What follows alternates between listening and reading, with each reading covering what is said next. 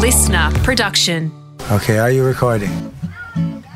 G'day. Welcome along to episode 55 of the Howie Games. Wonderful, wonderful to have you listening. Right off the top, if you could be a star and recommend the pod to someone who you think may like it, or even better, find someone in your circle who doesn't know what a podcast is or how to get one and get them sorted. It'll make their day, truly, it will.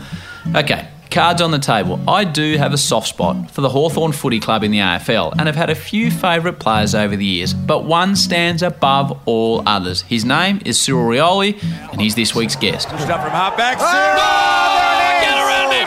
Give him the Norm Smith. That's Hand it to him. That's it. Contested mark. Start the engraving, dude. Yeah, Just hand on. it over. Cyril plays footy almost like he's still a kid in the park. Hangers, impossible goals, crazy tackles, the audacious and the ridiculous is almost the norm for this bloke. But in the middle of the 2018 season, Cyril shocked the AFL world. After 189 games, four premierships, and all sorts of individual awards, he called it quits mid season.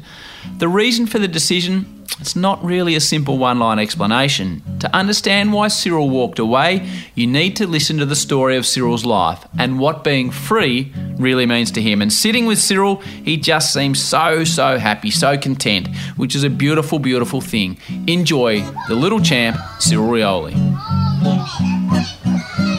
So when you search and then you find know just where to go and thoughts that once used to cloud your mind, you see clearly and now you know mystery, what is to be revealed in King Selassie. I. Come on, children, trot with me. We want to reach Mount The great number 33, Cyril Rioli. The excitement in my house when I told them that you were joining us for the Howie Games was unbelievable, mate. Great to see you, mate. Geez, you look fit, you look healthy, and you look really happy, mate. It's wonderful to see you, Sis. No, it's, it's it's been a bit of a bit of a roller coaster in a way the last few months. Not the last few months, but I feel like um, you know during the time of around their retirement and you know what was going to happen and all that. It's um, I've had a really relaxing few months um, when I finished and, and just got, got back home and just you know get get get back to you know get back home and, and sort of get grounded and, and enjoy the life back up there. What does that mean, mate, to get grounded back up there? I think it's. I think it's the, the best. I don't know the best way to describe it. Yeah, I've lived this, you know, in terms of footy. You know, I've lived, you know, this lifestyle for so long, and, and it's completely different up up there and, and up and around communities or up and down, and the fact that. Um, you know, people people sort of look at you as, as, as if you're someone, and I just wanna I just wanna be me. I just wanna, you know, I just I just want to be junior boy again. You know, I've, I've, I've you know, yeah, Cyril, my name's Cyrelli, but you know, growing up, I was always junior boy, and um, you know, I want to get back to just just living living living the Darwin lifestyle again, or the NT lifestyle again. You know. Mate, I really appreciate you sitting down because it's funny, you've been in the big time for 10 years. You know, we'll chat for an hour or so. You probably haven't done that in your whole career, I don't reckon. You, you're, you're an elusive man. You're an elusive. Like, a, a lot of people wouldn't know much about you, mate, apart from what they see on the footy field. Yeah, and that's it. Like, obviously, I've done a few things in the past, but I'm pretty quiet. Like, I don't, I just, I just sort of do my own thing, live my own life. Um, been playing footy for so long. I'm just looking forward to not the downtime. It's going to obviously got to start working again, and things are going to be different. But I think just being comfortable and being back home and having everything, everything there and everything set up, everything back, back there. It's, it's, it's such I don't know, you, you, you sort of feel complete being back there for sure. So, know, me and the wife have been really spending a lot of time together and, and really enjoying just being back home. Yeah.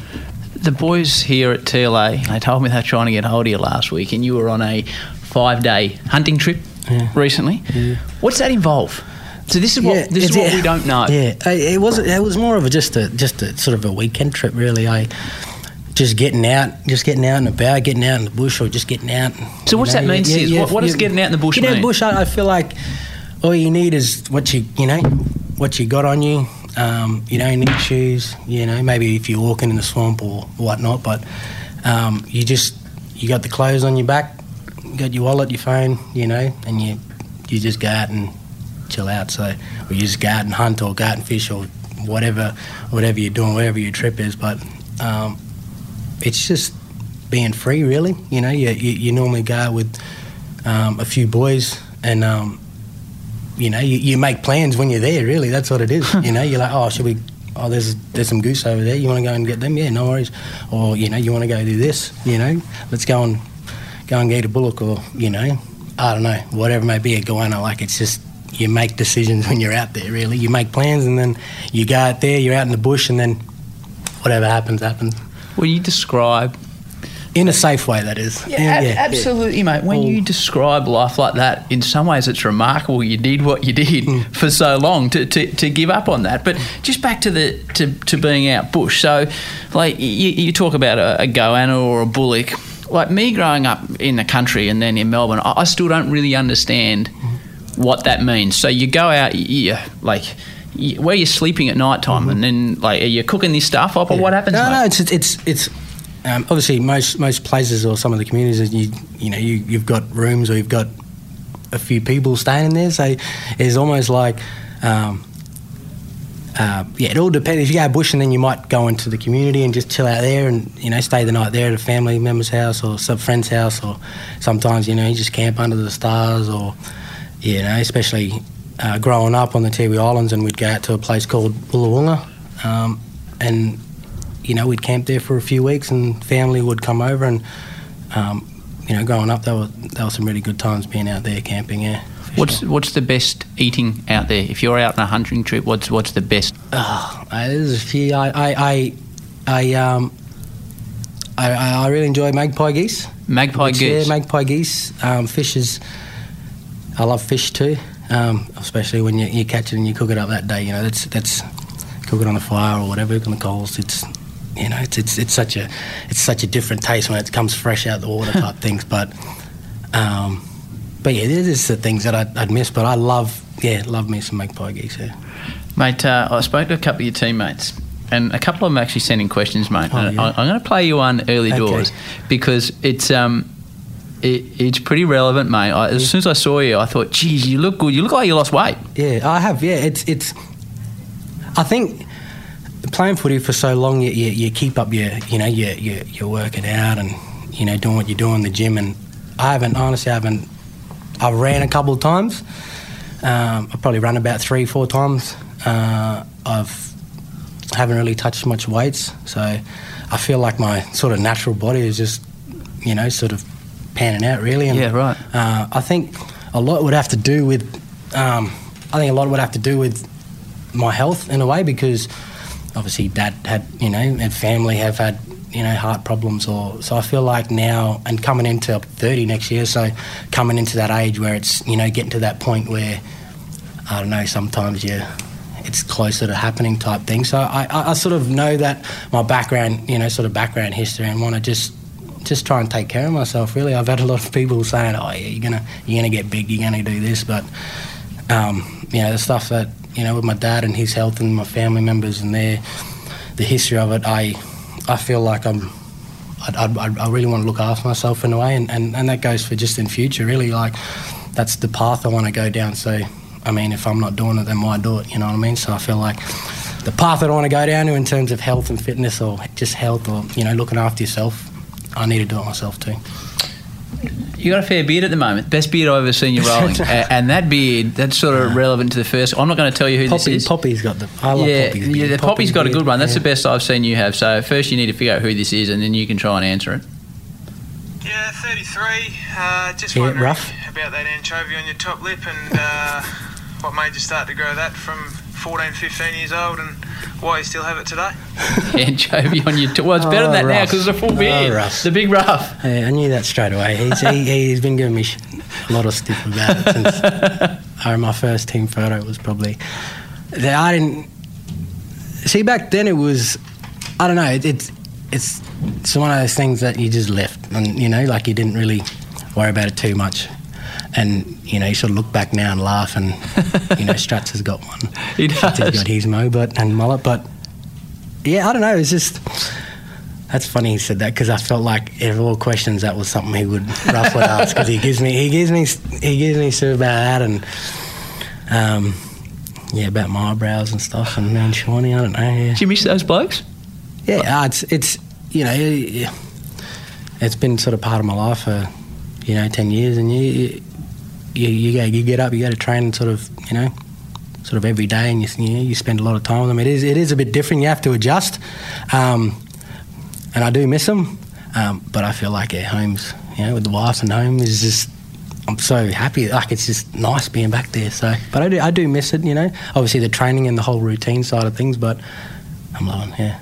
It's mate, it's great. Selfishly, every Hawthorn fan out there would love to see you playing footy, but to see you here and see how happy and how relaxed you are, mate, is outstanding. You, you talked about uh, just back a bit in those hunting trips and going out in the communities, and I know you're a humble man. You're as humble an athlete as I've met.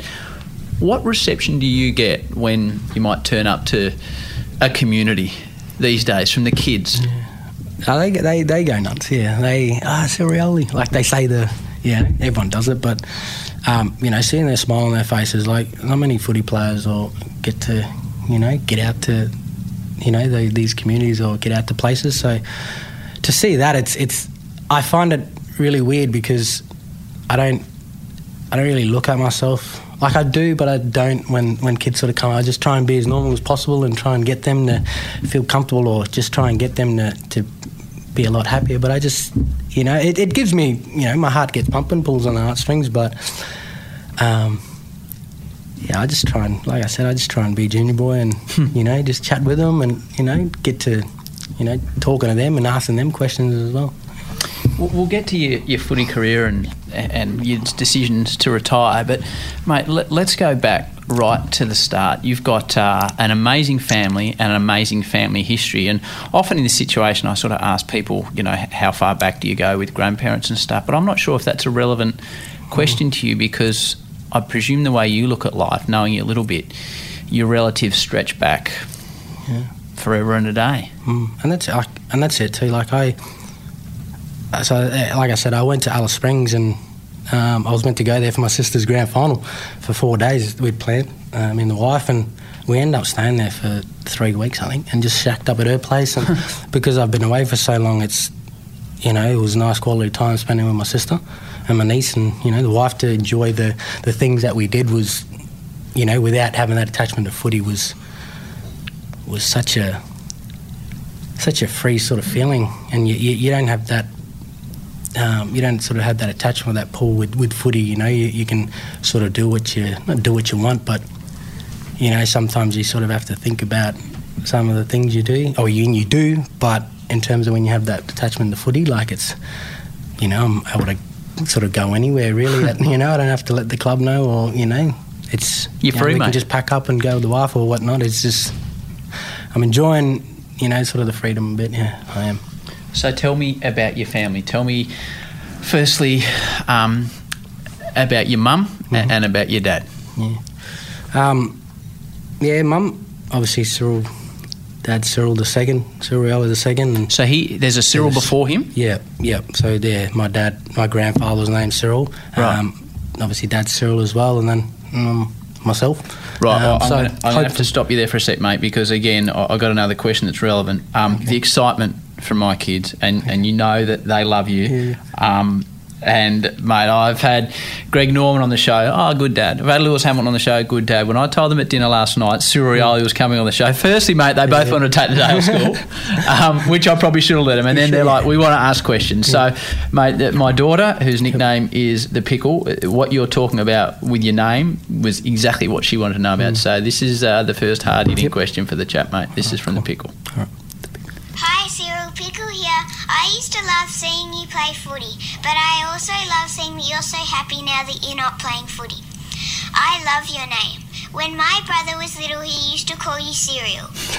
I love that your dad was Cyril and you're Cyril Jr.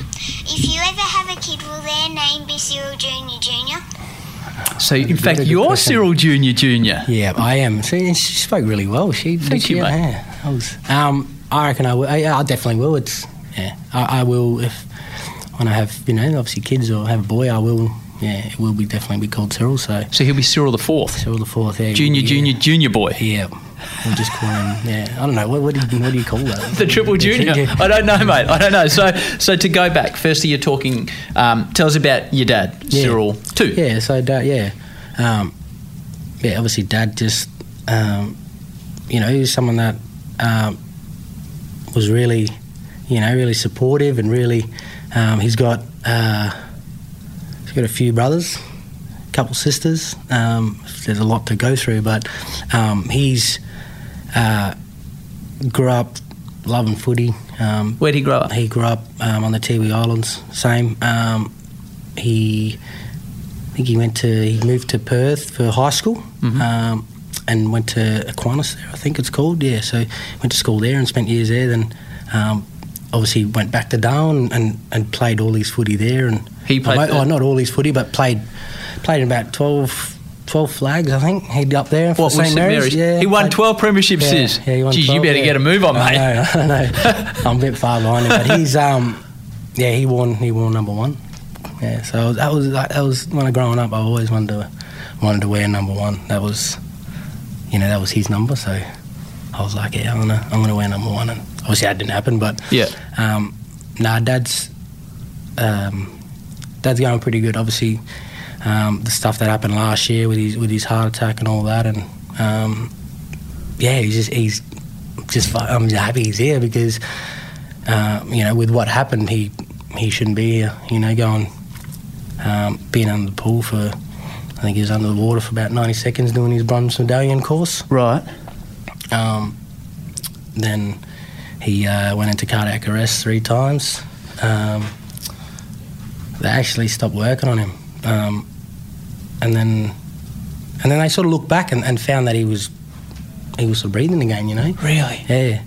He um, and they were like, oh, and it was fu- it- it's just it's it's it's weird how you know it worked out because um, got told by one of the also the nurses one of the nurses that was there she um, she would routinely go swimming at I think maybe ten o'clock or a certain time every like sort of every day or and just this one day she said oh I'm going to go later. I'm going to go a later time. And so she she ended up going later and she's the one that ended up sort of saving saving the old man you know just that one day out of you know the whole time she's been doing it and you know that sort of happened. You, you sort of a bit scary when you think about it not scary but just it's just like wow The way Yeah, fate yeah. plays a role. So, ha- mate, Mm, but he, he, he sorry, he's um, but yeah, he, he's worked at the Clontarf in Yirara, um, in Alice Springs. So loving that. He's been working at Clontarf probably for I think I don't know for for a number of years now. But he's he's been there and he loves it. the great thing about this podcast, mate, is, is how I explain to you, you just chat and you can go in all sorts of areas. If you don't mind me asking, how, how did you find out? Because obviously your family is so important to you. Mm. How did you find out about what was going on with your dad? Did you get a phone call? You're Yeah, down here in Melbourne. That's the thing. I I'd actually spent we uh, we I was actually there um, on a trip, and then I'd came back, and then like I think it might have been two days later or a day later. It was, you sort of know, like I don't know, being down here and, and the amount of times that things have happened, and you, you just get this feeling, or especially when the phone calls. Like um, I didn't check my phone, but my wife had a few missed calls. Shannon, who had a few missed calls, and you know your stomach drops. You're like, oh, okay, where's my phone? And then um, so I found I was down here at my house, um, and found out that yeah we're in the car driving. Oh, so yeah we're in the car driving, and then when he got home, I'd got told. And um, oh man, it's a sickening feeling. Like the fact that you know they said, oh, with what's happening, there's really it's unknown. You know, so booking a flight, getting on the plane, getting up there as quick as I could, and, and being, you know, sort of seeing him. It was a very, it was, it was a bit like, um,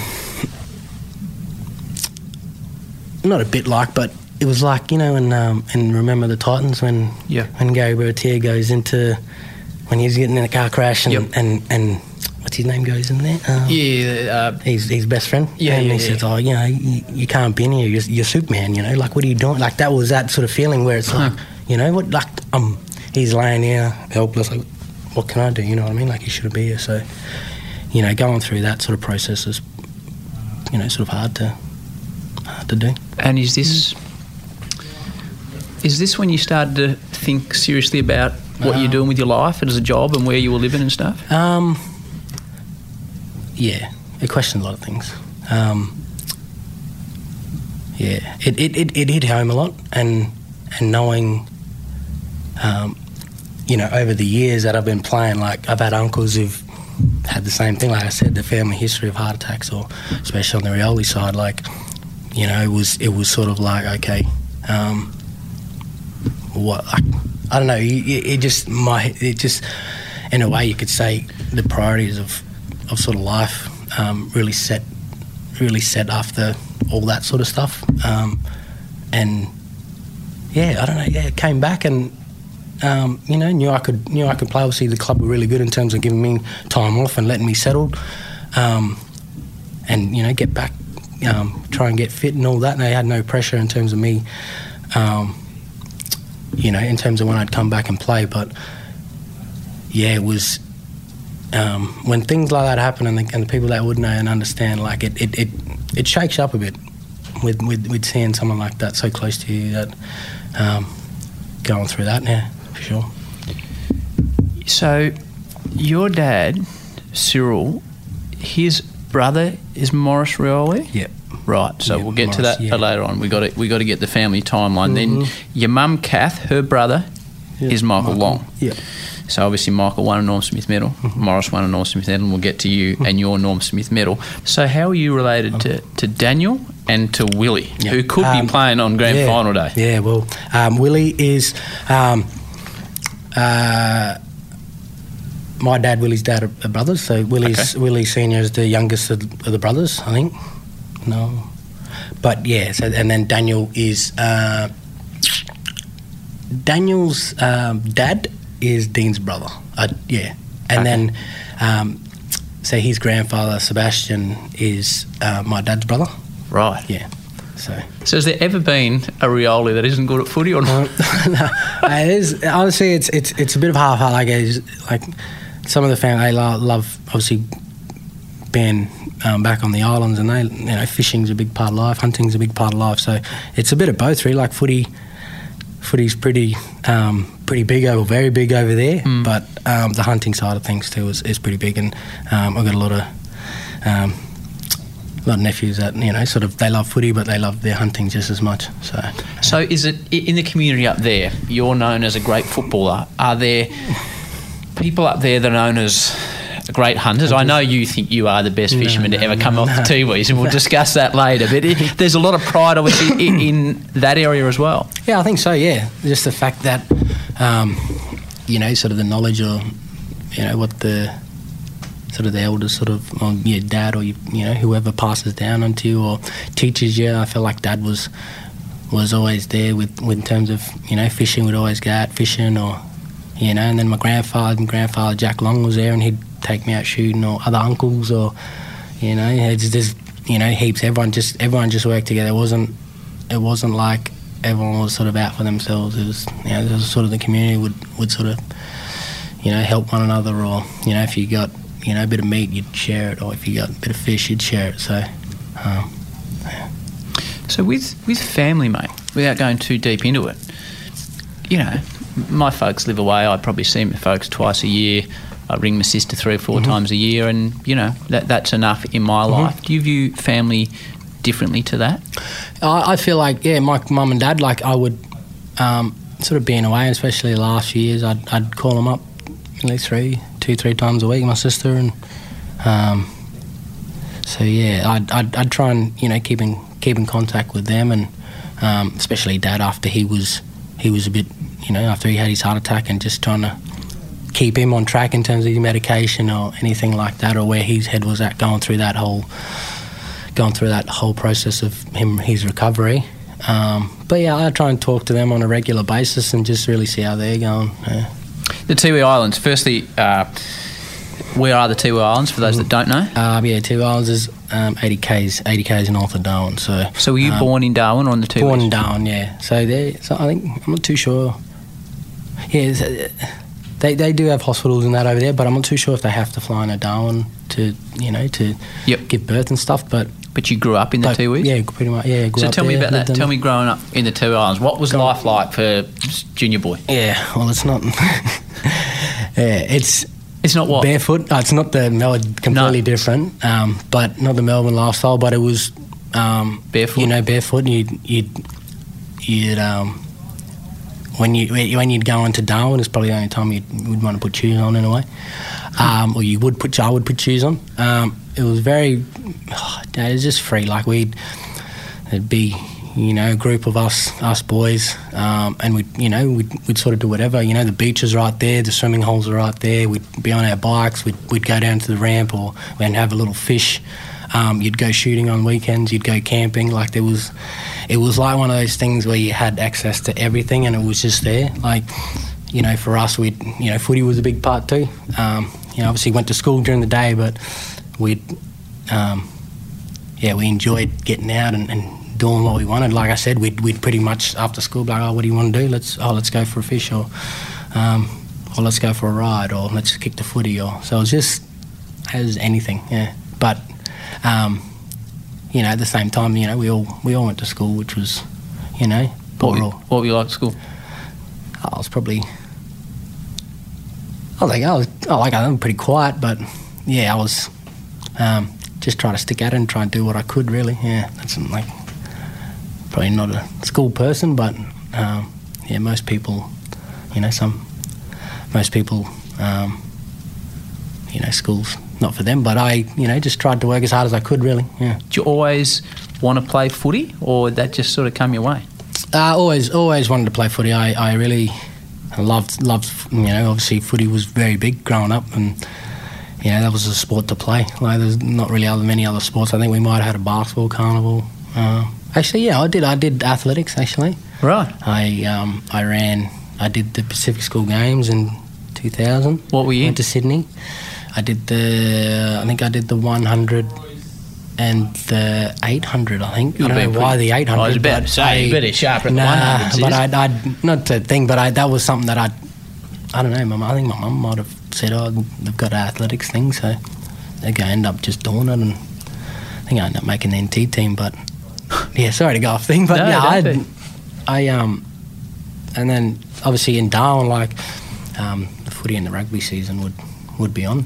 Uh, So- oh, the footy, yeah, the footy season, and then that would finish, and then the the rugby season. So when I spent that year in, and I spent one year in Darwin for high s- before I moved down to Scot- come down to Melbourne to Scotch. Um, I think I'd had a, I'd had a, a year of rugby. I think I played maybe uh, yeah What, can you remember Yeah, your rugby. first game of footy? footy. Organised footy? Organ, yeah. Just trying to think. Um, yeah, I think we. Yeah, I think maybe my first game. I think we might have played a, a game against Snake Bay, which is another community on Melville. I think we we played them at the at the footy ground, at the home footy ground, and I can't remember if we won or lost, but they had you know goals set up and all Boots? that. No boots. no, no boots. But it was just we never really had that unless you went into Darwin. Uh, but I, I remember um, when, like I said, Dad was playing and he he would um, he would fly me in sometimes. So I got to play with flying with him and play with St Mary's, and I think I was about nah, thirteen there maybe. So that was yeah 12, 13. So that was that was awesome to play for you know the club, your home club back back there. especially if your dad was playing as well. Before Yeah. we before we get on the big plane, and head down to Scotch, again, mate, just to come back to the to the Yeah. The lifestyle. Um, what's the key to being a good hunter? Like, how do you hunt? I know that's a crazy question Yeah. for you, but it's not from where I sit. Yeah, I don't know. I think just growing up there and and, and what you you're just observing what everyone else does around you or what they do there. Yeah. Um, you know, like. And like I said, I went out with my grandfather and my uncles or whoever. And what- what are they you just, teaching you? just gotta do, just gotta observe, like just, just tell you the ins and outs and what to do, what not to do, and stay away from here. Or um, I think I don't know. The, the, I don't know what the key is to being a good hunter. I think you just you just got to know the land, really. I think that's all it is. You know, you, you can't muck around too much with, with what goes on in some remote communities because you're not allowed on some places. So you actually got to know where you're going, really, and obviously use the use a gun to shoot. So um, I think they're they're the couple things, but you just have fun doing it. Really, you get what you can. You, you get not get what you can. You get what you need to eat, and or if you want to get extra for other people, that's cool. But you don't. We never really, you know, overshot anything or you know it was all it was all for um, you know just all for us yeah. Back to Cyril in a tick. Next week on the Howie Games, a man who defines the word perseverance. Tim Paine went from not getting picked for Tasmania to playing for Australia to being appointed captain in less than six months. Enough to make anyone's head spin. You're the Australian captain.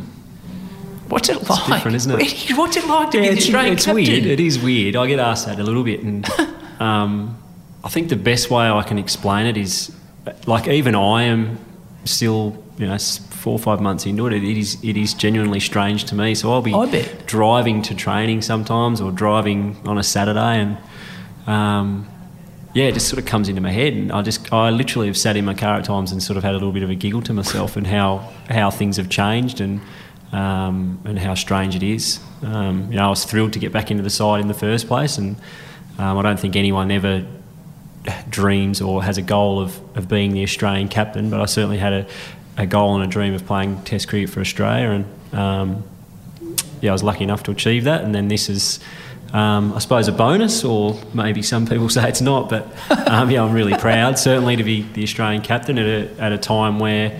Um, you know, the leadership in the next sort of 12 to 24 months is really important. That's Tim Paine next week on the Howie Games. Back to Cyril. So you've grown up there. You're, you're doing exactly what you want all day, every day, mate. And you go to Darwin. How'd you end up at Scotch College? Yeah. It's just a big private school in Melbourne. Mm, yeah, well, um, yeah, I think they the, the Scotch and Tiwi, the Tiwi Islands used to uh, were partnered up, and um, I think they used to get a few few of the the Tiwi boys down for I think f- two four two to four weeks. I think just to you know just I think two boys would come down and uh, they would uh, they would just come down and just do what they can down in Melbourne just to experience something different. And then um, yeah, my mum my mum one day sort of just said, "Yeah, uh, yeah, you're probably going to go to school in Melbourne." Uh, and I thought, well, yeah, it's next year, so you know, whatever. I'll, when it happens, it happens, and that was pretty much. Then the following year came, and I was getting ready to, to come down here, and I'd I'd, I'd probably. Um, I was probably excited to be going, but at the same time, didn't know what I was sort of going into in terms of, you know, when I actually got here and and all that, like how homesick I would be and all that sort of stuff. I never really, I never took that into account, but um, yeah, it was, it was, it was a big move for sure. What was the hardest thing about the move? The hardest thing, um, the hardest thing I think just being, just being back home. You know, um, it's that that feeling of, um, that feeling of, you're sort of complete. I had a cousin come down with me as well, and he'd left after a week. So, and for me, um, he was he was he was my idol growing up. He was someone that I'd I'd look to and thought, yeah, I want to be, I want to be like him. You know, so yeah, he was mine. he'd he'd he'd, he'd um, he left. He just wanted to go home, and I fully understand that. And um, you know, it's see him when I go back, but it was such a huge, huge shock. What was your first day like? You like you're coming from such a free lifestyle, and then you Mhm. Scotch. You got your school shoes, your socks yeah. pulled up, your blazer, your tie. tie. You don't know anyone. What- Yeah. Was your first day like, mate? It's like it's. Yeah. It'd be like me all of a sudden Yeah. going to school in the Tiwi Islands. It'd be so different. Yeah, I think it was really. I think the year in Darwin um, really helped in terms of like not going from the islands to Melbourne. It was islands from the Tiwi Islands to you know I was back and forth in Darwin too. Um, so I had an idea. I had an idea in Melbourne, and but I think the year in, in Darwin at St John's sort of you know helped a little bit in terms of being away. Not being away, but um, just that whole sort of high school pro. You know, so and coming down here and obviously getting into us, getting into the, the school uniform and putting on the tie and you know all those sort of things. As it was such a huge shock, but there was the, the school were you know really good in terms of you know giving giving help with some of the work or you know all those sort of things. But yeah, it was it was it was it was tough yeah, for sure. When your cousin wanted to leave, did you want to mm. leave with him? Yeah. Oh yeah. Yeah. We we actually I think we were rooming together. Yeah, we were rooming together, and you know we were sort of talking, and I think we yeah we were like, yeah, what's in a way you wanted to go, we wanted to go home, and who knows what was going to happen when we were talking, but yeah, he eventually said I'm going to go, and I don't know for some reason, just not for some reason, I just I stuck it out, you know. So Did Did some of your family members come and say, Um, yeah, I had um, um, obviously um, I had my uncle Michael and um, Derek Kickett. I think they I think they had a chat outside the school and stuff. Um, it's funny. One of the things he said was the hardest thing he did was get on the plane. The easiest thing you can do is go to school type thing. You know, that's the easy part. The hardest thing. The hard part's over. You you know. And I, I, looking back then, I was like, "Is he talking?" You know. uh, yeah, that was that was something that I don't know for some reason sort of stuck in my head. Yeah, "Why'd you stick it out, mate?" I don't know. I just, Looking back as a 16 year old kid. I honestly, I think, um, ah, it's so hard to. I think uh, I think in a way my uh, my love for footy and um, you know my dreams for um, my dreams are what I wanted to do. I wanted to play for. I wanted to be you know down here and trying to.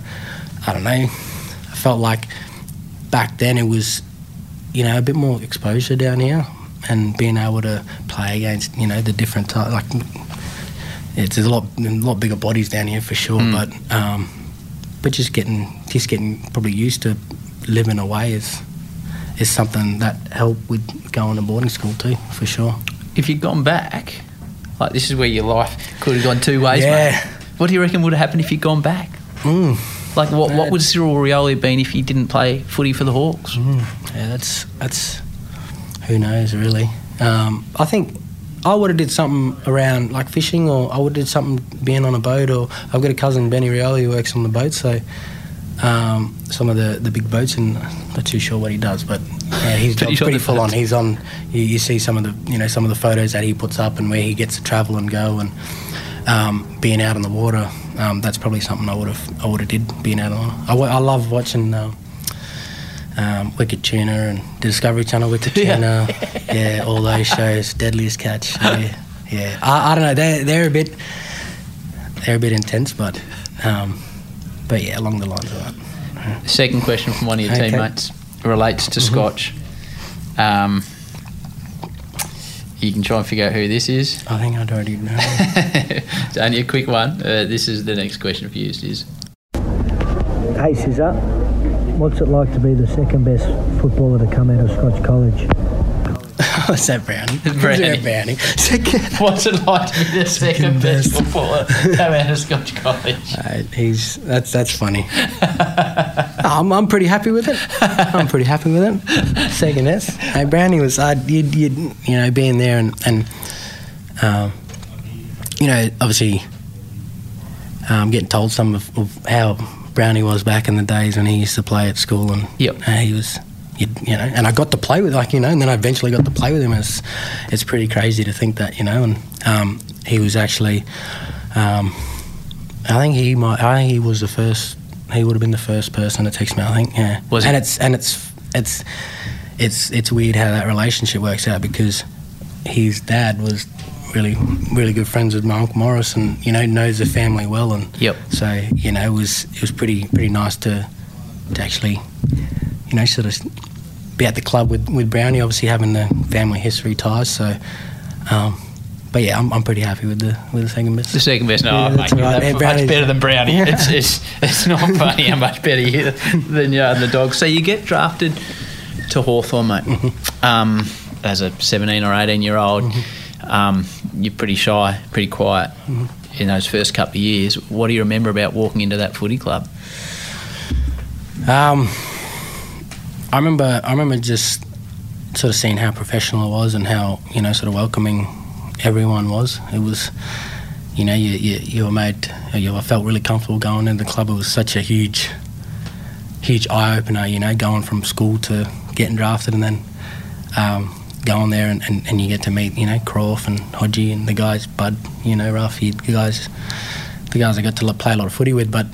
Um, pretty pretty scary at the same time too. You know, knowing that these guys have, who, you know, they've played at the level and they've been doing it for a number of years. So it's pretty daunting in a way and scary because, you know, you, I remember, um, you know, when I think like they they made they had a pretty good final series the year before, and then it's like, and then going in and it's like, oh, there's a bit of there's a bit of pressure, but they're going pretty. Yeah, ex- the expectations of, of them, and I mean they were all pretty pretty calm about it. But um, yeah, it was such an such a such a good feeling walking in the into those doors there. That first year, 2008, that's the reason we're sitting here is because we met Yeah, yeah, yeah, in yeah. 2008 um, for a Rising Star story. Mm-hmm. And I came up with, with your dad and your mum and Longy Yep. and you, Yeah, and we went fishing Right, we went out on the boat now. out for Barramundi, which is still uh, it's something I treasured as of all the sports drives I've ever done. Mm-hmm. Um,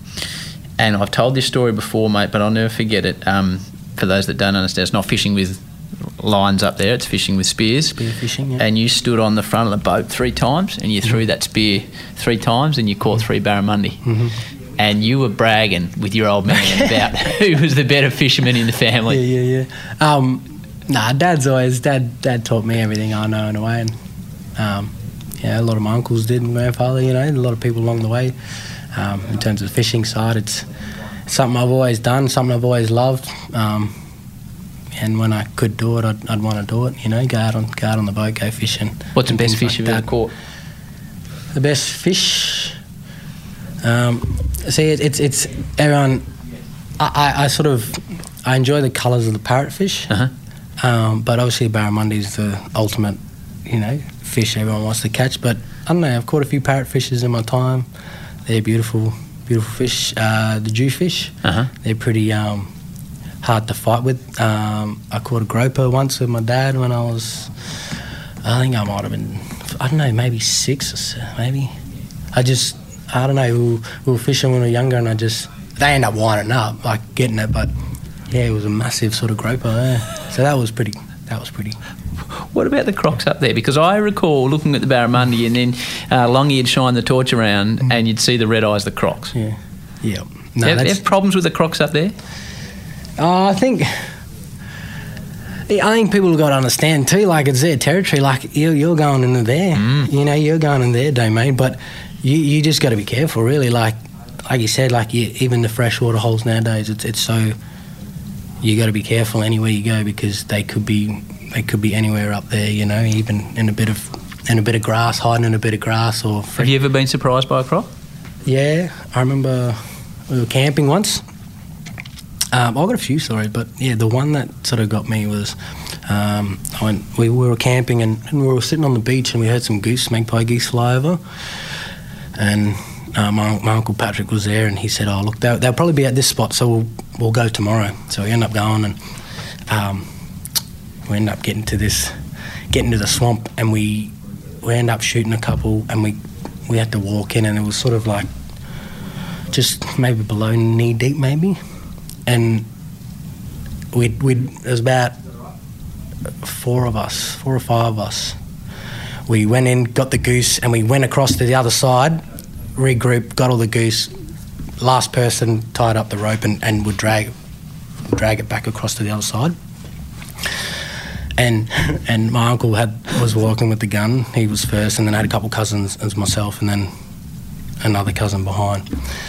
And we heard a noise, and we like, and he was he was pretty big. Uh, not big, but he was a lot bigger than I was. And we we heard a noise, and we looked back, and the croc, like we seen the croc, like we were dra- like we had the the couple meters on the thing, dragging the goose uh, uh, tied up around the heads, and we'd we'd heard a noise there, and then a croc had he was we sort of both turned around at the same time, and you could it was I don't know I don't know how big it was, but it was it would have been over sort of three and a half or three, maybe it's probably three Right. and yeah, we he knee deep was croc croc, and we just I think we were I don't know might have been about ten few like ten meters away from from the other side of the of the swamp, and we were we were walking on water. That's all you could say. so that was that was one of the stories, and that was and as and that's it though. Yeah. Then that afternoon, we did that that morning. That afternoon, we went back to that same swamp and ended up getting a few more goose. You know what I mean? We just went down the other side, and okay, that's where the croc was. This side, we'll go down this side and, and see if they're there. And they ended up being there, and we ended up getting a few goose. So we had something to eat that night. But yeah, just how close we were to, you know, he could have been at the front, not Yeah. at the back. You know what I mean? It's things like that where you get, you know, what ifs sort of thing. Like, what, if he, what ifs? what if he just, you know, things like that. But he was just at the back and took the goose, and we just, yeah, we were, we were screaming, crack, we bolted out of there. So, So that- I find that hard to relate to. Back to uh, that fishing trip that I can remember at the end of the trip. This is one o'clock in the morning. We're out mm. there now, um, and you and Longy were like, "All right, Howie, time for you to have a go." And I threw the spear a few times and managed to get a fish, and I was that excited. And then I pulled her up, and I'll never forget. Longy said, "Oh, mate, it's a brim. They're a white man's fish." And I said, "What's that mean?" He said, "Oh, mate, they're slow. You'll never get a barra." it was, mate. I, I, it, it was such a, a fond memory for me mm. that trip. And then that season, mate, turned out um, you playing in a grand final as how old were you? Eighteen. uh, 19. 19. Yeah, You played, I think, just about every game for the year. Um, what's your memories of that first grand final? The Hawks climb the mountain. Here's the best caller in the game, Brian Taylor. Thanks to Vodafone, Trippin Rocks Football 2008 Grand Final underway. Campbell got the knockdown as Hodges' ribs have been tested out down the other end of the ground by Mooney. Uh, memories. Um, obviously, going like the whole week was pretty was pretty big. Um, the things that you had to do, obviously, I don't know if some of the players have gone through, but it's a pretty hectic week. Yeah. Um, so all the media, like doing media and all that sort of stuff, was pretty big. But I felt like the um, the after the game when you sort of get welcomed onto the the podium or Yeah. uh, that was pretty. That's such a you know, um, such a really like unreal feeling to to get up on the podium and to hear that final siren. It was it's crazy. It's like you know one of the best times to just one of the happy times. You know, yeah. getting a getting the premiership under under the belt. Yeah. A lot of highlights in that grand final. We won't go specifically into games. That's not what we do in this show. But I, I think one of the most famous moments, and I was looking back at it last night, was out on the wing with mm. Enright and I think Max Rooke. Mm. And you're in your first year and you managed to take the ball off two blokes and apply a tackle. And I, I, I don't think I've heard a roar around the MCG like it. And, and reading about it, apparently they were roaring in the commentary box as well. You remember that? Yeah. Uh, sorry, I- I- in the coaches box. Still fighting on. Now he tackles Rooke, doesn't let him go. Dispossessing Oh, how good tackle. was that from Rioli? play broke from Rioli. It was great remove. And a free kick will now go with the Hawks. And I think it will be Rioli for his efforts. Three on one BT. Uh, not just three. He took on Enright and then Rooke. And I think Milburn, Milburn. was there as well. So he three senior players, and it gets applause from Clarkson on the Oh, ACG. okay. Yeah, I um, I don't know. It was just doing things for the team. That's my role to play. So I, I, I, I sort of found that, um, not to be normal, but that's my role to play. So that's what I need to do. If I'm not doing that, then you know. So, but yeah, it's it's, um, you know, I've heard it a few times from a few people, and but in a way that that was my role to play. Like I did everything I can to to try and win the ball back, and I felt like over the years or since I've been playing, that's all I've really tried to do is work. You know, sort of do everything I can to to get the ball back. Really, yeah. sometimes when you're out there, this again, as a, as a modest man, mate, I'm not sure how you're going to answer this question, but sometimes when you're out there on fire doing your thing on the MCG in front of a big crowd, whether it's a final or a grand final, it looks like you're made. It's like almost like the cliches you're born to play on that stage. Have you ever been out on the ground? How do you feel when you're out there playing at your best in front of a massive crowd when everything is going your way? He's going to send it to left footer. Cyril's got to beat a couple. You wouldn't put it past him. They get some run going. Look at the chase. Oh! You can't do that. He's gone. No one in the game can do that. He's saying he handballed the ball, Hutching. How does it make you feel?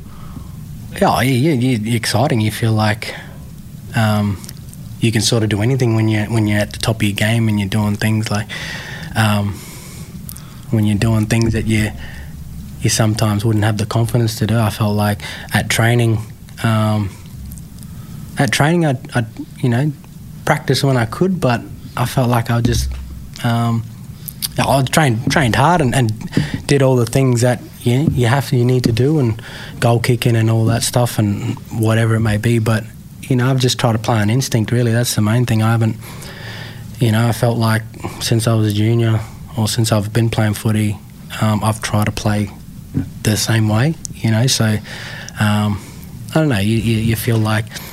Um, you know, it's funny. I see a bit of well, what Daniel does and Willie, and it, it makes me proud or it makes me excited to see that that they're the, they're the next guys to, to carry the name on. Really, rightly or wrongly, mate, you, you watch some athletes and it seems to be life and death for them playing out there from the outside looking in, it was looked like you were a bloke that loved playing footy and you gave it your best, but there was other things just as important in your life. I thought that until the grand final against Sydney. You Mm. beat Fremantle the year before, and you'd had your hamstring, Yeah. And you possibly weren't going to play in that game. Mm. And then you're on the bench in tears, and I remember seeing because I was sitting behind you working with Triple M, and I thought, wow, this means a lot to this bloke. Let's get down to Howie, thanks to Bob Jane T-Marts. Yeah, the Hawthorn boys are starting to take the acceptance. Uh, acceptance. Damian Monkhorst is trying to tell uh, Ruffy what he needs to do, and he's in the back giving Cyril a little hug in the red vest. So the Hawthorn boys are starting to enjoy themselves. Yeah, it, did- it did. It um gets emotional thinking about it, but um. Why is that? Oh, because um, I'd had an uncle who had passed away um, in 2012, like mid-year, um, and um, yeah, so you know, try to dedicate the year to him as much as I can. Dedicate the year to him and finish out the year for him, and um, we'd end up losing 2012 to Sydney, and then um, so that like that side of things that that that hurt a lot, you know, and um, that killed me. And then obviously for the next year to to and I, always felt like I, I sort of owed him one to the thing. You know, I felt like I dedicated my year to him and um, you know, to get over that hurdle type thing, you know, to get that one back. And it sort of hit me on that on the bench when bloody coach subbed me out and stuff. uh, but when I sat there and I felt like he was there, and that's why. And obviously we got a few hugs and stuff. But hey, to be honest, I, I didn't think I was ever gonna I was gonna come back and play that year because I'd had such a a pretty bad ha- hammy injury, and you know we didn't find out until the not find out, but we didn't. I'd end up playing. Um, ended up playing a game a week before that just to see how the body went, and yeah, got got picked in the team, and but yeah, the, that, the game the week before was yeah, the week before, final. yeah, grand final, It was a Box grand final and that was my first. That, I think that was uh, that was my first like that was my first game down there, so it was, it was pretty daunting. Like I think I get a bit of a few a bit of stiff from the crowd that day, but it was and it was not I. I it hurt a bit, you know. That we we we end up, you know, we lost the game, and that was especially for the guys down there, and for me, like you know, losing it's. Um, It was a tough you know, one. Yeah, it was a tough one because you were only allowed to play half the game as well. yeah, and that's it. Yeah, and they were down a few points and all that, and I felt like, um, yeah, I felt felt a bit crap in a way. The fact that I was only gonna uh, only played that certain amount of time, and there were a few there were a few players down, and they were just they nearly had the win and stuff, and you know I still think about it every now and then, you know. Um, Yeah, but hey, that that yeah that that that when I was sitting there on the bench and, and, and getting emotional, that was yeah, I felt like he was there to be honest, and and that's probably why I teared up a bit because yeah, like I said, that hurdle of getting that one back for him, that was you know sort of a little bit just helped in a way, you know. So 2015, you won your third in a row, so your Mhm. fourth grand final, mate. So the countdown begins. We've got 16 seconds left. Three grand final wins in a row for this incredible footy club. Prentice out the back, but Hodge able to break it up in the air. On the up to Gaff, still a ball taking tackle from Hodge. Inside 50 go, West Coast. Gibson with a fist. There it is! The Hawks have won three premierships in a row and joined the ranks of the greatest teams of all time. And we mentioned right at the start that your father Cyril, his brother Mhm. Maurice Rioli, I reckon he won the first Mm. Norm Smith medal, Mm. and then your sister, your mum's Mhm. brother Michael won the Norm Smith medal.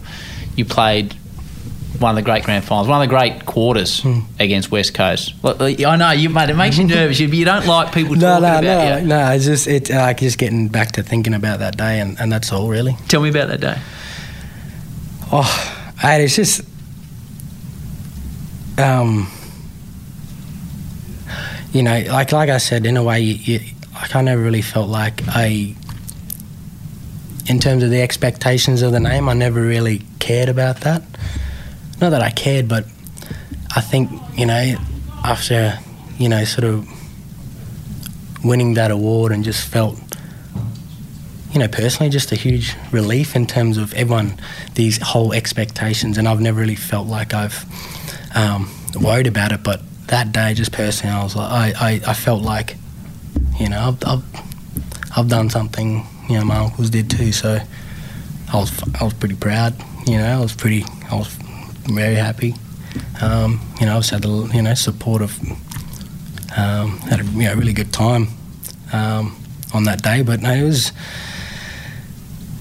it was such an unreal feeling. You know, the fact that not to, like I said, not to that I worried about that hype, but you know, to actually win one, like it was pretty special. You know, to you look at Hodges one too and stuff, and you know things like that. It's and to be presented, you know, with the medal by, you know, the NT legend, one of you know one of the great players, Andrew McLeod. That was that was unreal. The winner of the Norm Smith medal is Cyril Rioli from Hawthorn.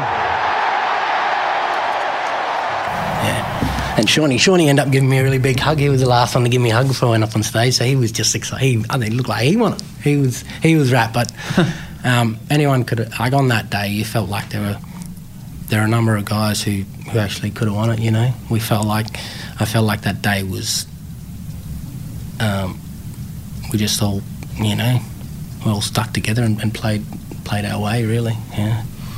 So we come to mate um, when you decide that that's it, you're done with the Hawks. Um, mate, there was all sorts of rumours going around about why and how. There was rumours about um, your beautiful wife had had a disagreement with Jeff Kennett. I'm Mm. sure you read about it. All sorts of things. In your mind now, looking back, why did you decide to retire at? You know, you're still at the peak of your powers. Yeah. So a lot of people, a lot of athletes would think, well, I've got another four or five years in me here. How come Cyril decided to walk away? Mm. Yeah, well, there was something that did happen with Jeff, but you know that got we, we all sat down, we all talked through that. But I think, in a way, it was in a way it was, it was sort of maybe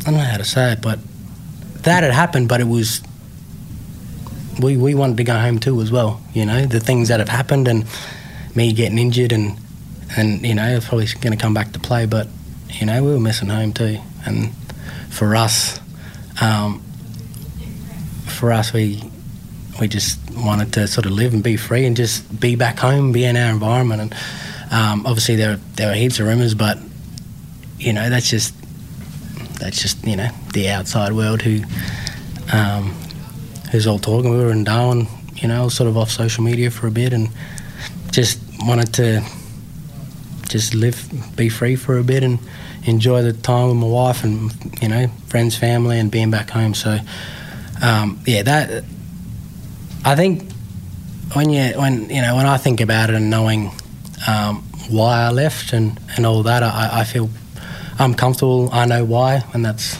yeah. But I, like I said, when I had a lot of lot of time on the on the sidelines and, and really got to think about, you know, what's important and you know where we want to be, um, and obviously wanting to be back home. That was that was why, and um, yeah, we haven't really. You know, being up there, we, you don't really see much of the, the media side of things. You don't really see much of. Uh, you do see a lot, but you know, for us, we just stuck to ourselves, and um, yeah, people asking, but you know, for us, we we're, we're pretty happy where we are. Yeah, for sure. Again, as a bloke growing up as me, not you, me, and my culture and where I've come from and what I've learnt. If I had to give up a job that I could keep doing for eight hundred thousand bucks a year, say seven hundred, whatever you're getting paid, mate, people would tell me, "Geez, like you're managed here by TLA." I'm Mhm. sure at some stage they said to you, "Mate, this Oh, is yeah. a lot of money you're giving Mhm. up." How do you deal with that side of things, mate? And how important is or isn't it to you? Well, like I said, like in a way, your priorities or you know what's important now, like you know, money. Money was the last thing on my mind. To be honest, I felt like, um, I felt like you know we just wanted to be home. To be honest, like who cares about the money? Like I grew up, we grew up on nothing type thing. Not nothing, but we that wasn't a priority growing up. So I think it's getting back to that feeling of just enjoying life, and regardless of like whether it's big money or not, we're just happy being home, and that's the main. Like that's and that's what we've been doing. It's it's been very relaxing, um, and it like you know people are going to say that I'm crazy, but um, you know, in terms of the next phase of our lives, and you know, there's you can't. I, I wouldn't be able to do things that I can or what I want to do in future if I'm down here and not up there. You know what I mean? So for us, it was it was home time, and um, you know, to be honest, I, um, I when I finished, I never really, I was in and out of the footy, or um, never really watched much, or a little bit of finals, a little bit here and there, a quarter here, but um, know, I felt like I just wanted to just take it easy and just step back and really enjoy life for what it is. So did you watch Hawthorn's two finals? Uh, I was in and out of, in and out of, like I said, in and out of the game. But uh, you know, it was it would have been nice to you know see them do what they did. They did pretty well to, you know, to get to the finals. But um, Was it no, they- watching? Did you have any difficult times? Nah, I I Not one. You didn't sit mm. there and watch the Hawks at all and think, oh, gee. No, nah. I felt I felt pretty content. I felt pretty comfortable just watching and just sitting back. Obviously, watching my cousins and stuff, and they were all going nuts. But I I just sat back and enjoyed footy for you know just for what it was. I didn't. I mean, I'm a fan. I love what like you know. I love to enjoy watching the you know the friends and the family play. You know, Daniel and Willie and all that. But yeah, I just you know it's their it's sort of their time. I'm, I'm I've done what I need to do on footy. and I'll just step back and just just live really. Yeah, makes just- me, mate, I can't tell you without being corny how happy it makes me Mm. to see how happy you are Mm. and how happy you are Yeah. with the decision you made, Yeah. mate. Like, I think, yeah. Go. Yeah, no, so I think, yeah, I've always sort of been sort of a happy person and happy, yeah, not a happy person, but, you know, I've enjoyed it. But I think just being home and being able to do the things that I want to do in a way, it's, it's very, it's very relieving and very, very nice. What was the most difficult part of the decision? Um, difficult part. I don't know. See, it's it's probably the. I found that um, I got up and, and, and sort of spoke and told the group that you know what was going on. How'd and that go? Breaking down and crying and Did you? you know I had what I needed to say and then when I got up and to to talk I I had I forgot what I wanted to say.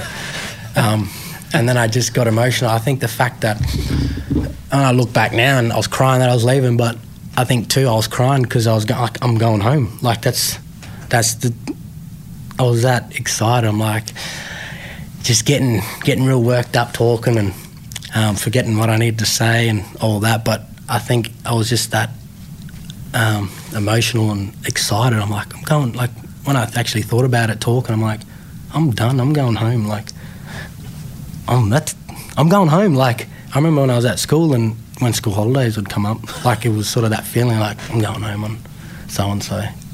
Um, yeah, so it was pretty similar, like that similar feeling of you know going home. Did the coach text you leading up to finals? Yeah, he did. I was at at um, I was at Pepper Minardi, and we were watching at my cousin's house, and um, Pepper Minardi or Pepper, yeah.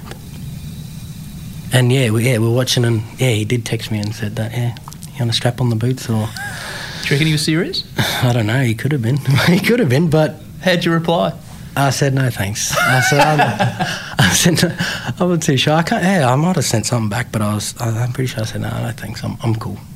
I'm Did, right. did Hodgie ask you to come and have a run at Brisbane? Ah, no, no. He's, he was pretty. No, he was pretty. He. No, I haven't. I haven't really felt much pressure. Like I, I obviously spoken to a few people. Um, called Fags up, and he had a good chat with him. And obviously he was at the club before, and you know got along well with him. But no, I haven't really. Haven't really um, worried about too many offers, or you know, if someone did say that. But obviously the cousin, like playing back home, is something that is on. Like for me, would be on the cards. But Who you play for? um, I play for St Mary's back home. Like, obviously, that's a home team. That's you Yep. know that's So much the family club. history. Yeah, so I think that would be one of the one of the one of the teams I'd play with. But So like when I said, they I'm play up sure. there? Um, in a- October. Yeah, so they start next month. Any chance you play for them? Maybe, or maybe after Christmas if Okay. um, once my not once my body, but once I feel like I can get up and running again. Yeah. Um, I feel like I've lost that much that much tone or muscle tone that um, not that I've lost it, but just that whole fact of getting injured again and little niggles, and you know, I don't have access to rehab. Like you know, I don't. Mm. I mean, I know what to do, but in terms of full time getting back into rehab, it would be a bit hard if get injured. But oh, I'll, I'll have a cra- I'll might, might have a game next soon. Here's the big question from a six-year-old mate. Okay, cool, cool. This is the big question. It's what everyone wants to ask, and I probably wouldn't have asked it. Mm-hmm. Um, he said, "Dad, this is what I want to ask him." I'm like, "All right, mate. If that's what you want to ask him." Um, Here you go. You ready for this, mate? Yep, yep. Hi, Cyril Big Penguin here. You're the best footy player ever in the whole history. I miss you when you don't when I turn the TV on and I don't see you on there. I wish you could come back. Is there any teeny teeny wincy time that you could come back and play for the Hawks next year? There it is, mate. He might have me sold. He's, uh, he might have me sold there. How do you? Eight now. Um. Oh, I don't. I don't. No, I don't think I. Yeah, I'm. I'm. You know, sort of pretty happy and content where I am back home, and yeah, I, I, yeah. No, I don't think I, I. If I were to, yeah, the Hawk, obviously the Hawks. Um, but yeah, I couldn't. I couldn't really see myself playing anywhere else, to be honest. Like, yeah, I can't. Do you see? Well, mate, the obvious question for us. yeah, well- do, do you see any chance of yourself playing AFL football again? Nah, probably not. No, I wouldn't. It was a problem. yeah, there. That's no. I don't think I will. I personally, I don't. Um, I feel like the next phase of my life is coming up, and I'm I'm pretty excited and happy for that. And um, I felt like I've, like I said, I needed.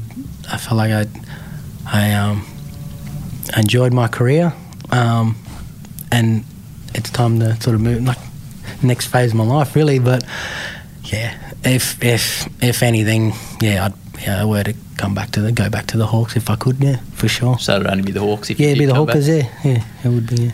Maybe a fifth, Well, fifth I grand guess final or a if sixth Clarko's, premiership. if Clarko's still coaching or someone there still coaching or Sammy Mitchell So, might yeah, be well, coaching. there you you go. Oh. How do you? How do you? Bruce famously described you as delicious, mate, which was outstanding. He's one of the most watchable players in the competition. What a delicious young player he is, is Cyril Rioli. What did you think when you heard that? Because I think it's a perfect description. Yeah, well, I didn't. Yeah, I, I didn't. I didn't really think too much of it, to be honest. Like I got told about it, and they said, "Oh, this person," you know, but I never really thought it would carry on to years down the track. You know, I still, I still get it everywhere I go. Do you? Yeah. On the street? yeah. What do I people do. yell out? Oh, delicious or delicious. No, it's yeah. No, just the yeah. You know, it's just someone. Yeah, yeah, you know. I get I get it a lot. Yeah, so it stuck with me, and I think it will stick with me for for a while. And yeah, but it was it was he you know he sort of said that early on, and then to be able to when I did call call it call time on, on the career, he was he was sort of the one that Yeah. yeah. Well, after saying that, and yeah, it was it was. They said, "Oh, look, Bruce is going to come do your um, Final um, interview. Yeah, your interview." And I was like, "Oh, perfect. Well, that sounds really good. That'll be Yeah. pretty funny. I think. I think." I think the footy fans would love that. They loved it, they'd mate, love mate. to It was a fantastic and, and, interview too. And he's such a yeah. He's he's the man. Such yeah, he is. He's such a great human being. Oh, he's just a loving person. He's he's unreal to, to talk to. More of Cyril Rioli in a sec. Last week on the Howie Games, one of Australia's most popular athletes, V8 legend Craig Lowndes. Although, it'd be fair to say, when a younger Craig switched from Holden to arch enemy Ford, emotions ran pretty high. But I believe it was a very, on good authority, that it was a death threat on my head because I'd moved from Holden to Ford. Wow. So he was literally employed to look after me and, and keep an eye out if there was any psycho psychos that were going to put a knife in me or what we're going to, I don't know how they were going to do it or what was going to happen. That's Craig Lowndes next week on the Howie Games. In previous series, we have mentioned private Howie Games podcasts. If you have loved ones, friends, someone that has inspired you, or someone close to you whose story you want to be recorded for posterity, please send us an email at thehowiegames at hotmail.com. That's Howie, H O W I E, thehowiegames at hotmail.com. We'll try and organise for me to sit down and have a chat just like a normal episode. It's not for broadcast, but for a family memory. Back to number 33. So, how, how do you reflect on your career then, mate? You walk out of the game mm-hmm. as mm-hmm. four premierships, Norm Smith medal, oh, I'll, okay, for me, when I'm going to the footy and I'm commentating, obviously I follow the Hawks. Mm-hmm. But when you're playing, I know that it's going to be exciting. Something's going to happen that is just going to make me smile and feel happy and feel joy, which is the best. Uh, what a wonderful thing that you give the crowd that they come away feeling joyful watching you play footy. Yeah. How do you reflect on the whole career now that it's done? Yeah, it's finished. yeah. Well, I feel like I feel like once the season's done, I might get a bit of time to reflect, and Hmm. I feel like there's things that I need to do or things things that I'm still doing. But um, I think there'll come a time um, later in the year where I feel like I'll, you know, might watch a few highlights or might, you know, I don't know, reflect on on the career. But I think I'm just so at this stage. It's just it's just so surreal to be living um, to be living back home and you know I feel like I haven't really thought about football much which has been really good I've been able to do some things that I haven't done for a while and you know the weekends would be would be going out somewhere or be on the boat or would be someone's house and yeah the footy would be on but at the same time I would be in and out of it so just trying to trying to really just enjoy enjoy the time yeah You're satisfied would- with your yeah, career? oh yeah. I, you know, I feel like I, I, I'd, I'd gone, um, I'd gone beyond what I thought I would, not what I would achieve, but you know, I, I didn't think too much what I would do or what would happen. You, you don't think that, but no. Um, you know, I think that's something that, that's what's something that, you know, when I did call it quits, is, is that I've, I felt like I've, I've been pretty proud of my career, and so yeah, I've been pretty proud of my career. So you know, I'm, I'm pretty happy with, with what I've done and Where are all the things I've medals? done. Well, yeah, they're all at home, all, all locked up. Not locked up, but they're all in a little case, and um, you know, got all the all the little things together. And um, it's weird, you know, because I, I haven't really had. Um, I never really hang too much memorabilia or too much of those things around. Um, so I don't know. See how we go. I might, like I said, when I start reflecting, and you know, I might hang a few of those up. Got a bit of memorabilia pieces floating around, and the shed's pretty full. And but, um, but yeah. So what now? What now? you talked don't- about? You talked about earlier on, mate, about you know if, if you stayed down here playing footy, Mhm. that you wouldn't be able to do the things Yeah. at some stage that you want to do with your life. Yeah, and what I mean by that is like, um, I guess the the the the path that I want to take is is you know is, is being in, in and around you know sort of remote communities or around communities or being around up north and trying to um, trying to just help out help out the mainly the you know people or the kids back there and, and trying to you know, to, to be the best that they can be, sort of thing, you know, um, helping them, helping out where I can, what I can do, um, you know, trying to get kids on the right path or anything like that. Um, you know, that's what that's what I'd want to work with is you know the youth and, and trying to, um, you know, try and help them or try and do what I can to, like I said, to make them make them better and just to be just to be happy, you know. So, um, like I said, I I wouldn't be able to get to remote communities if I was if I was still playing footy, or you know, I wouldn't be able to do the things that I can down here. So, um, yeah, so really, I think. Yeah, I'll just I'll take a break, good break, good rest, yeah. fresh the mind. I feel like it has, but feel like I got a bit more holidaying to do, and um, a bit My more word. downtime. Is that a word? Holidaying? My word, it is. and you Um, deserve a them, bit, my friend. A bit more of a, a bit more time off, and and um, yeah. So um, I've had a few uh, offers, obviously um, with the club, and you know, bit of NT stuff. So um, there are a few things there, but I feel like I'm just really enjoying enjoying the the peacetime on my holiday. I, I feel like uh, there'll be you know when I feel the time's right, I'll, I'll probably maybe get I will get back into the mix of things in terms of work, but I feel like at this stage it's taking a break, really finding who I am, really finding um, not finding who I am, but finding out my strengths and weaknesses and what I want to do. I know I want to be outdoors, so anything outdoors I'll be pretty pretty happy with in terms of work. Fishing tours. Or could be fishing tours. Gee, that'd be a nice gig, mate. Golf club, golf course, Golf course. golf course on the. I don't know. They all sound pretty good. I, I don't know. There's a few. There's a few things. Um, obviously, the on the on the islands, on Melville, Melville Island, they've got the um, uh, the fishing lodge over there.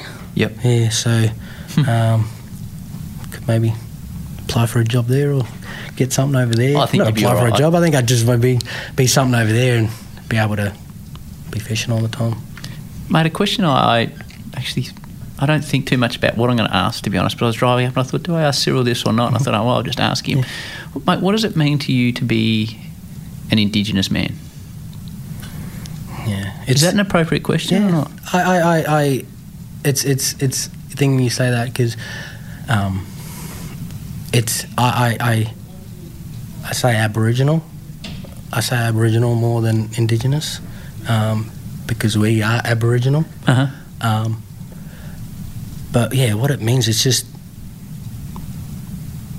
it's our culture. It's our history. You know, there's some things that have happened in the past, but you know, getting to know your culture, getting to know who you are as a person, and that's something that um, I've been able to do in a way. Um, my my grandparents, um, Jack Long, was taken away from Ti Tree at the age of four, um, taken up to the Tiwi Islands, and even then, like I got to meet some of my Why, family. why was he taken up there? Uh, oh, sorry, he was taken away during the stolen generation. So, um, taken away at the age of four. Um, my grandma, mum's mum, was taken away at a pretty similar age from Daly River. Um, so, our connection to, I feel like our connection to some of the land, especially to, um, especially where they got taken away from, is sort of, is sort of new to us because we we didn't grow up with that. We didn't grow up with that not that background, but we never really went back there much. I don't know why, but um, you know, we've got, you know, I've got a lot of family everywhere, and um, you know, just trying to get to know, not to get to know the background, or yeah, get to know the history of of where we come from. You know, it's such a special feeling. The things that we do, um, and who we are. It's I wouldn't have it any other way. Um, I'm proud to be Aboriginal, um, and you know I want to I want to help. I, I, that's close. That's what I want to do. I want to help my people as much as I can, and and really stick through it, and really try and not really try and help them as much as I can. Like I said, be the best that they can be, and um, do what I need to do. I don't. I'm not trying to do it for anything. I just want to do it because I'm proud of who I am. Really. How do you forgive that as a people? Like, well, mate, this is a re- reasonably Mm. um, It's, it's deep question. now. Yeah, it is like. Um. So, yeah. So this year, my grandfather Jack Long actually went back, and he turned eighty last year, and that was his first. I think his first time he went back there, and and the longs out of there, they're they're they're dark, and you know that's yeah, that's a trick. Like they, you know, and like I said, he was taken away and all that. But um, he's he's he's they've done it pretty tough for that whole sort of thing. That's you know they they don't teach that in schools. They don't teach that in history. They don't they don't do any of that. I, I don't know why, but that's the history of this country. And you know, you would love to hear more of that, and then that way people would have more of an understanding of the Aboriginal people, the Aboriginal culture, knowing that there's not only one Aboriginal you know, where we've all got different sort of, you know, I'm Tiwi, you know, all these different types of places where everyone's from. You got the Noongars, you got the Murris, you got all these, you know, all these things, and um, there's so many different, like, yeah, it's crazy.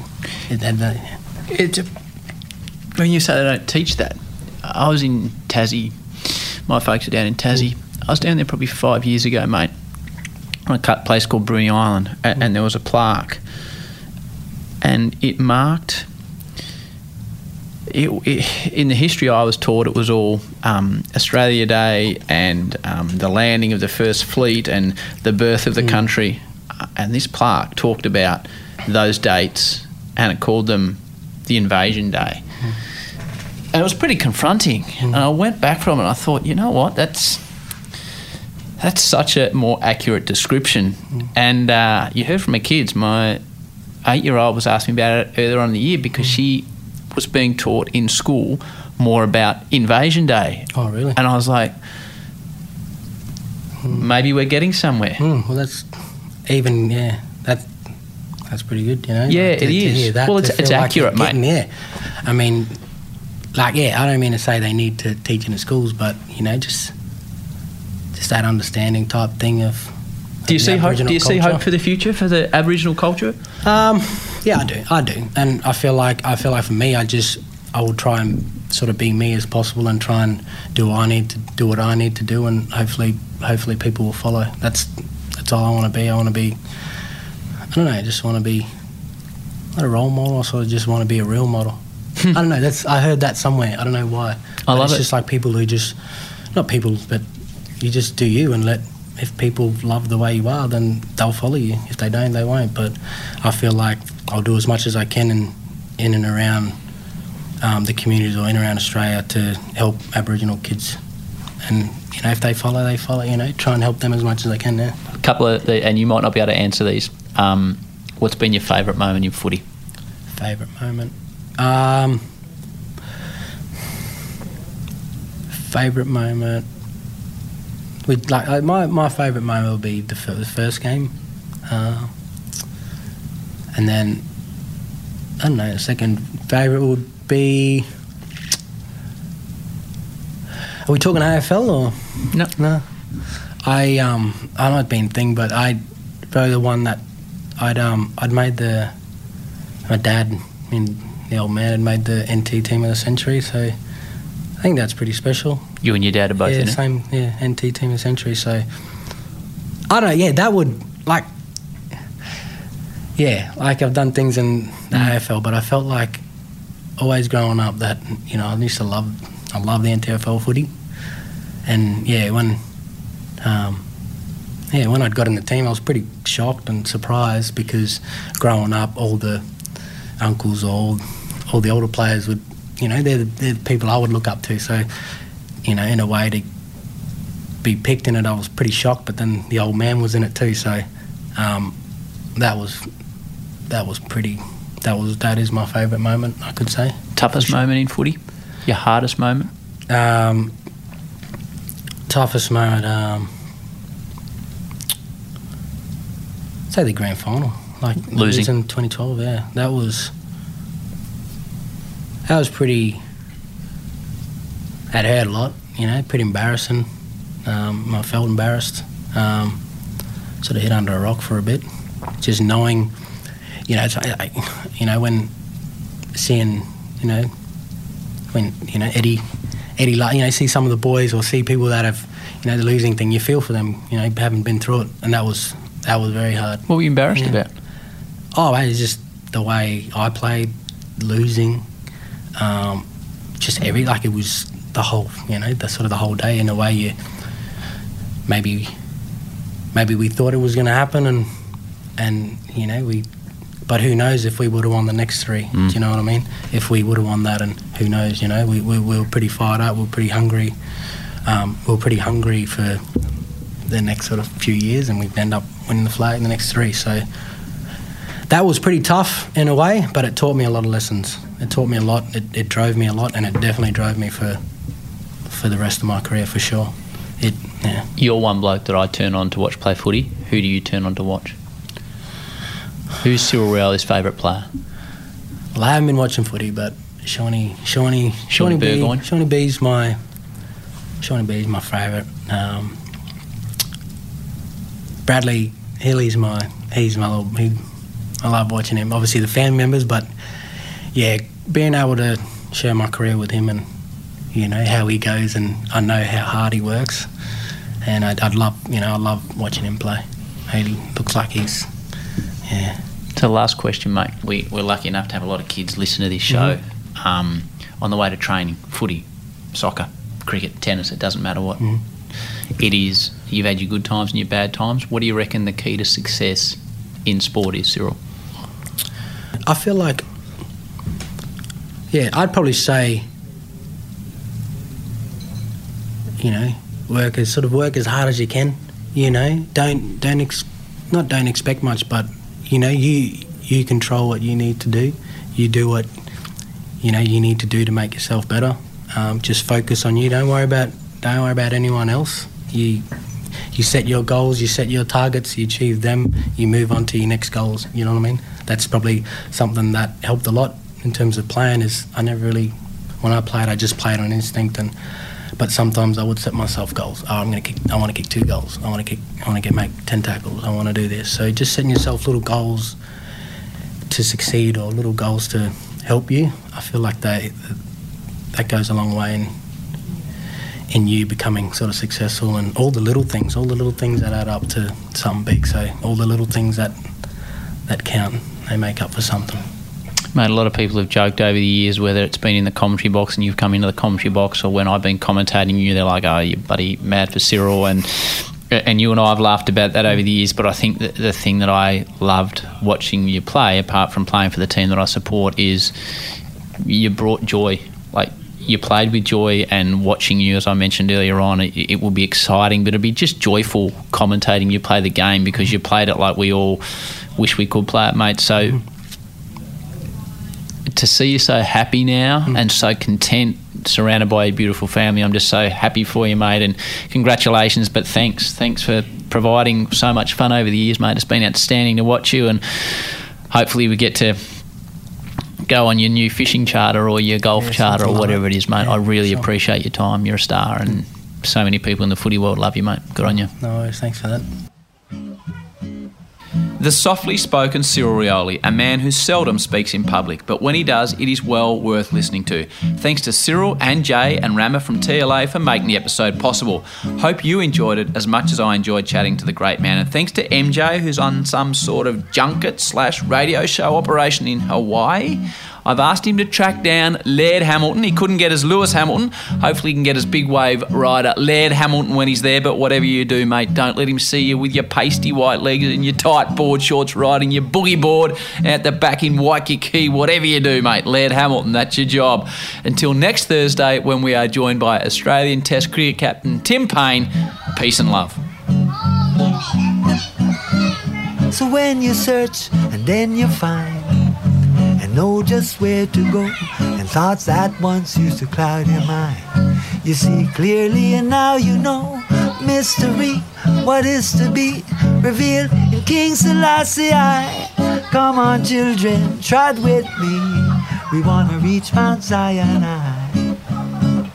And we can do it if we try, try, try.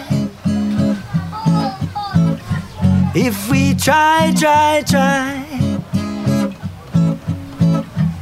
If we try, try, try.